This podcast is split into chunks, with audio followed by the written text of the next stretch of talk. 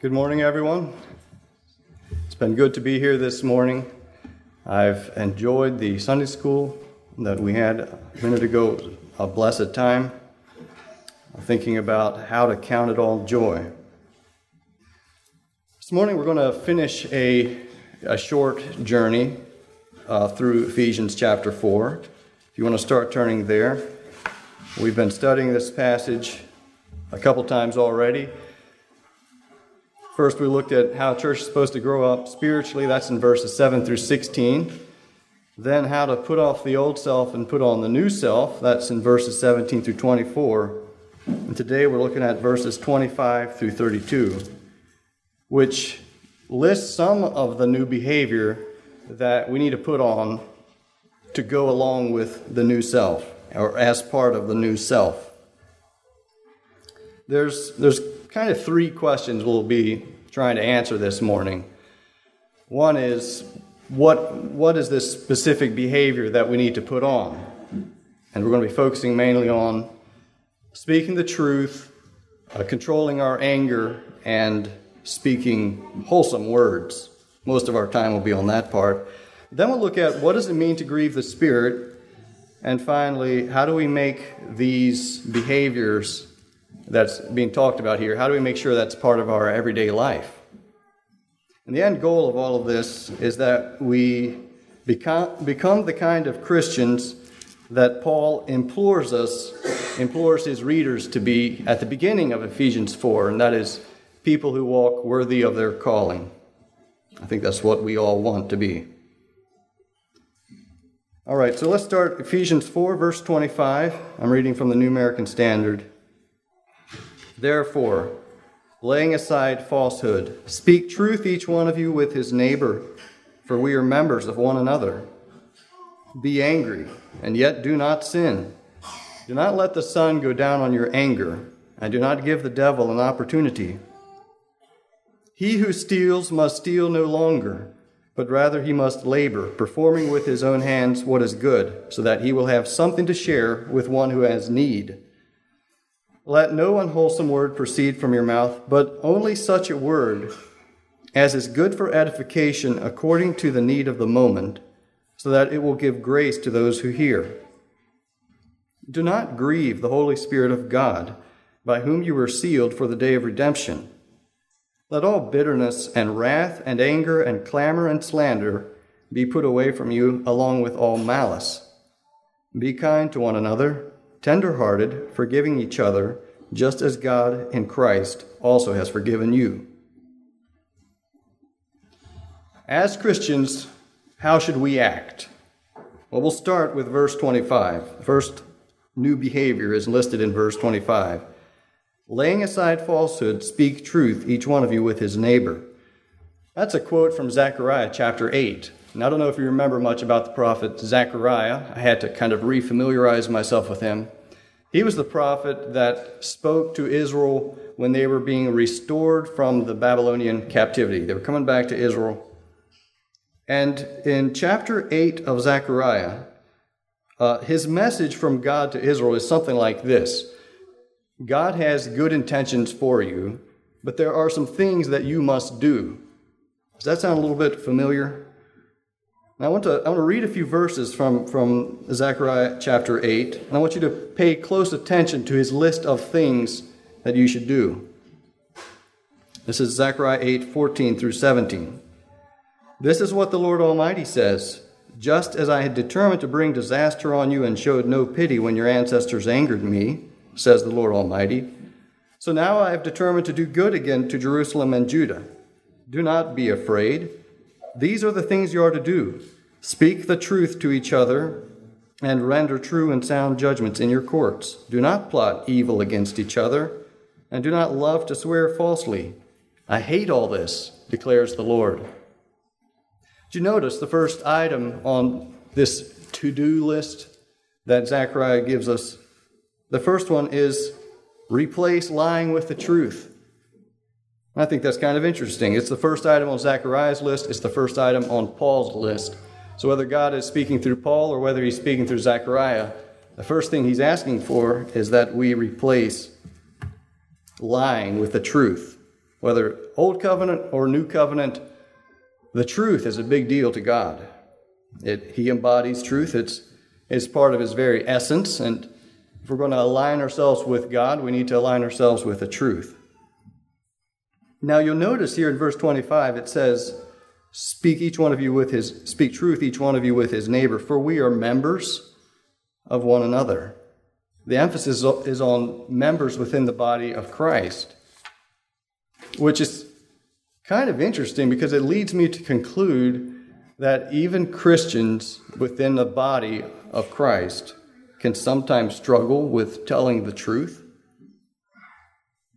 How interesting. Is it possible that we here at Bethel this morning could do a better job at telling the truth? I think the answer is probably yes. Let, us think of some ways in which we might struggle in this area.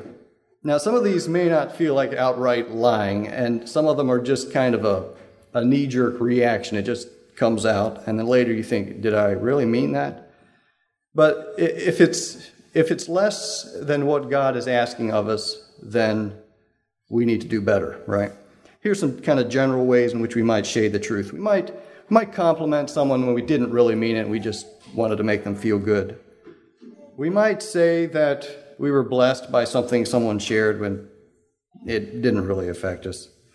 We might exaggerate someone else's problems or mistakes, and we might kind of minimize our own or make, make our, ourselves look better than we are. You might say you're glad to see someone when you're really not. Some of these you may not want to correct. You might say you're fine when you're not. That's a pretty common one, I think. These are all ways in which we can kind of come short of the truth. And, and when we're not speaking the truth, the whole body suffers. You ever thought about what would happen if a member of your physical body began to lie to the rest of the members? Has anyone ever had an inner ear infection? If so, you have kind of experienced this. This little part of your inner ear, which is responsible for telling the truth about balance and so on, starts to, to lie to the rest of the body. Just that little part can just be completely uh, just immobilize you. I was one morning I woke up and I had I guess a mild case and I could you know barely get up. It's dysfunctional. It's nauseating. So, in the same way, when, when a member of the body of Christ is not telling the truth, the whole body suffers. Trust starts to break down, division is promoted, and so on. Well, lying is destructive, but silence is pretty bad too. We're, we're all joints in this body. We're all supposed to be ministering to each other, um, bearing each other's burdens, encouraging each other, like we heard about a couple weekends ago. Uh, but none of this is possible unless the truth is being communicated from one member to the other. And, and take some commitment to make that happen. Take some strong relationships. That's what we're called to as Christians. The, the first behavior is put off the lying and embrace the truth. Speak truth to each other. Now let's move on and look at verses 26 and 27 about anger. This is another new behavior that we're supposed to put on. Be angry and yet do not sin. It's actually a quote from Psalm 4, verse 4. And this verse doesn't take a whole lot of explanation. It's saying, if you're, ang- if you're angry, don't let your anger get the better of you. The implication is that so- at least some forms of anger must not be sin in themselves. But the point is that no form of anger should lead us to commit sin. Now, have you ever heard the expression, have you ever heard someone say that so and so, he just, he made me so mad, he, he was so rude, he was so offensive, he just about made me lose my religion. Have you ever heard that expression? Someone say, he almost made me lose my religion? Well, that's, that's an expression used when someone is about ready to fly off the handle. And if you think about it, it's a pretty accurate description of, of what is taking place because they're kind of momentarily setting aside their belief system, putting it to the side here, and while they kind of set things straight, at least straight in, in their mind. Well, this verse is, is saying that losing your religion is not acceptable. If you think about it, when is it acceptable to say, you know, uh, Jesus, uh, I'm going to just, you're going to have to step aside, please, just here for a second while I set this jerk straight, you know, take care of this. And then after I'm done, we'll kind of reconnect. When is that appropriate? Don't lose your religion. Don't let the sun go down on your anger, and do not give the devil an opportunity.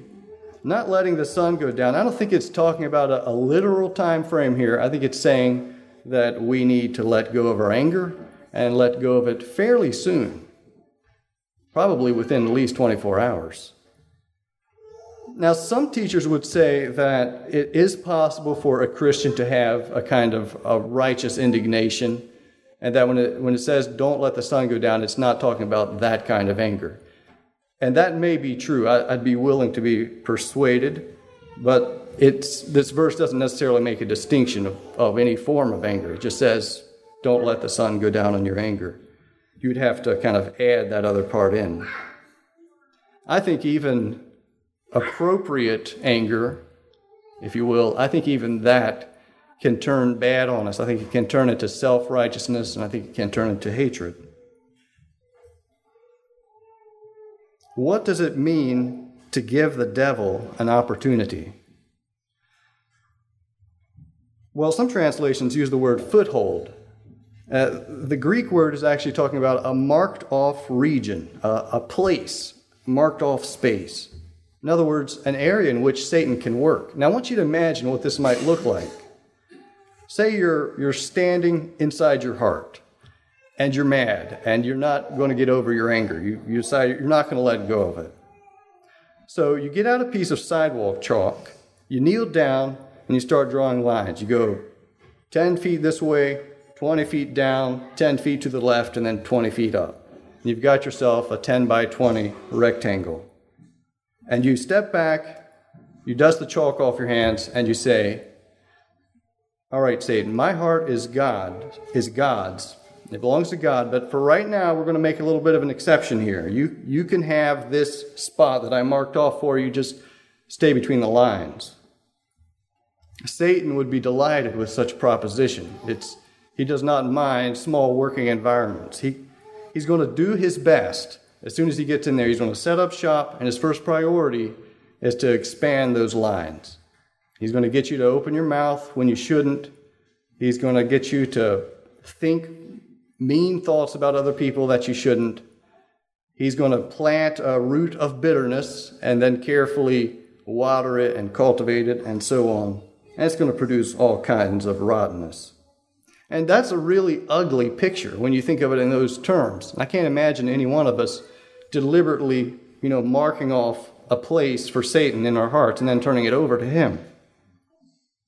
But to some extent, that's kind of what this verse is saying. That's kind of what you do when you have anger that you refuse to get rid of. You're giving Satan a place.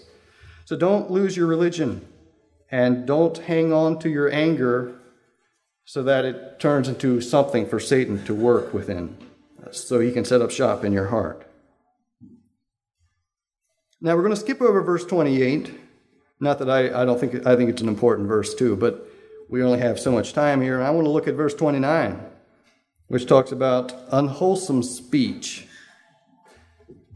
Now, to, to better understand the meaning of the word unwholesome, I brought along something this morning which is already showing signs of trouble. Um, I brought some fruit with me this morning. This, I probably should have brought napkins, actually. This is a banana. Now, the Greek word that is translated unwholesome, this banana very well represents that word. I don't know how well you can see that. Uh, this is an unwholesome banana. It means rotten, rotten all the way through, corrupt.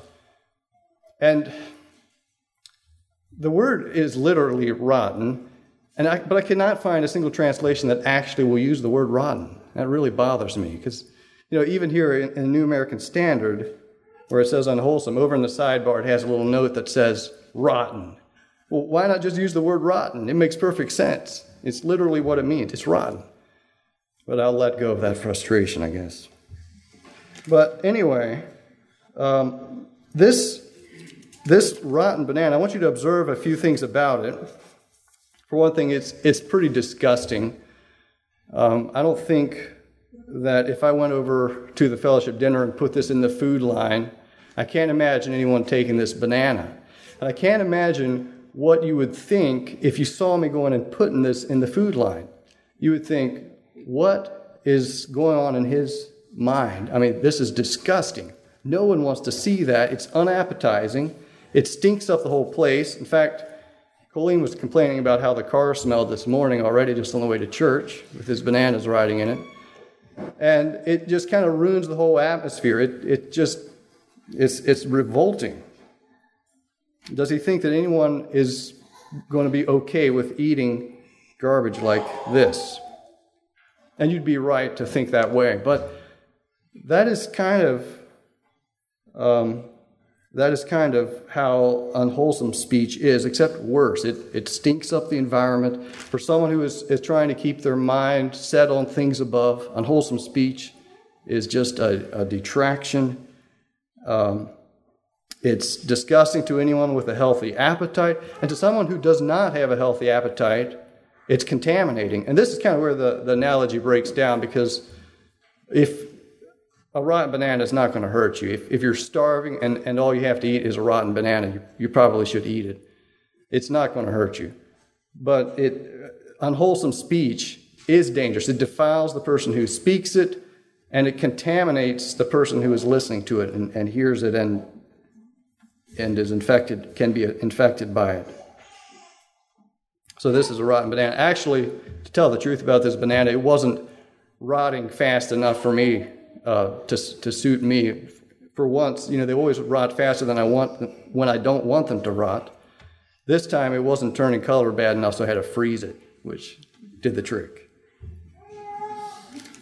That is unwholesome, unwholesome language. And unwholesome language, we usually think about what is talked about over in chapter 5, where it talks about filthy speech and, and coarse jesting and silliness and stuff like that. And that is certainly part of unwholesome speech. But it can be a bit more than just that. Down in verse uh, 31, it talks about clamor, which is like a loud, angry shrieking, and a loud outcry. I heard something like that at Walmart recently.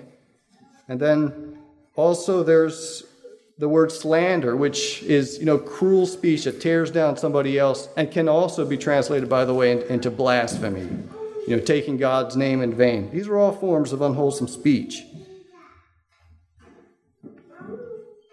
You shouldn't speak it. You shouldn't find it appetizing. It, it damages relationships.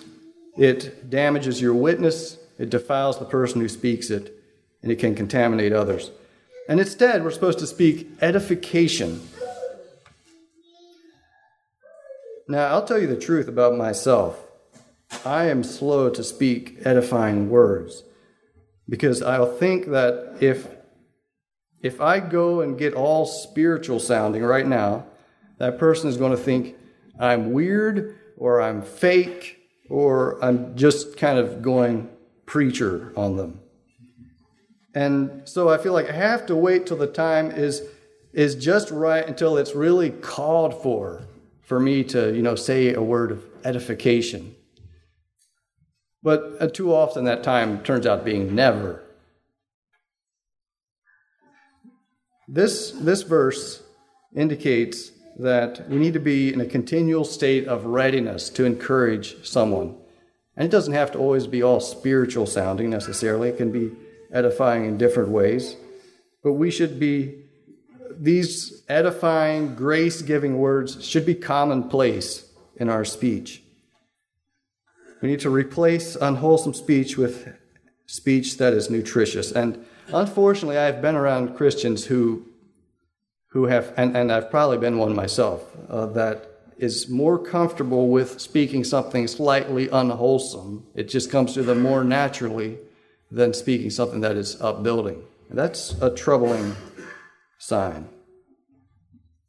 All right, so several new behaviors that we need to put on. speak the truth, uh, put off your anger, and speak edifying words. Now let's look at verse 30 that says, Do not grieve the Holy Spirit. What does grieving the Holy Spirit mean? What can grieve the Holy Spirit? Well, in its context, is probably talking at least about verse 29, the unwholesome speech. But I think it can also talk about, referring to uh, lying or anger or stealing, any of those things. When we, when we um, put on these destructive behaviors. We believe we grieve the Holy Spirit. And this tells us something pretty interesting about the Holy Spirit that it's not just some kind of good influence in our lives, it's that is, you know, unfeeling. It's actually a being with whom we have a relationship. And we can do things that affect that relationship. Now, the meaning of the word grieve here is, is a pretty strong word, apparently. It doesn't just mean some kind of mild sadness or disappointment, it's, it's talking about a deep emotional pain. So it hurts the Holy Spirit. When we refuse to put on new behavior, we keep on living the old way. We're rejecting and opposing what the Holy Spirit's trying to do in our hearts. And that grieves it, grieves Him. Now, the word sealed here, this is an interesting word. A seal is a mark of identity or authority. It shows that something is genuine. When the Romans buried Jesus, they rolled that big rock in front of the tomb and they put a seal on it.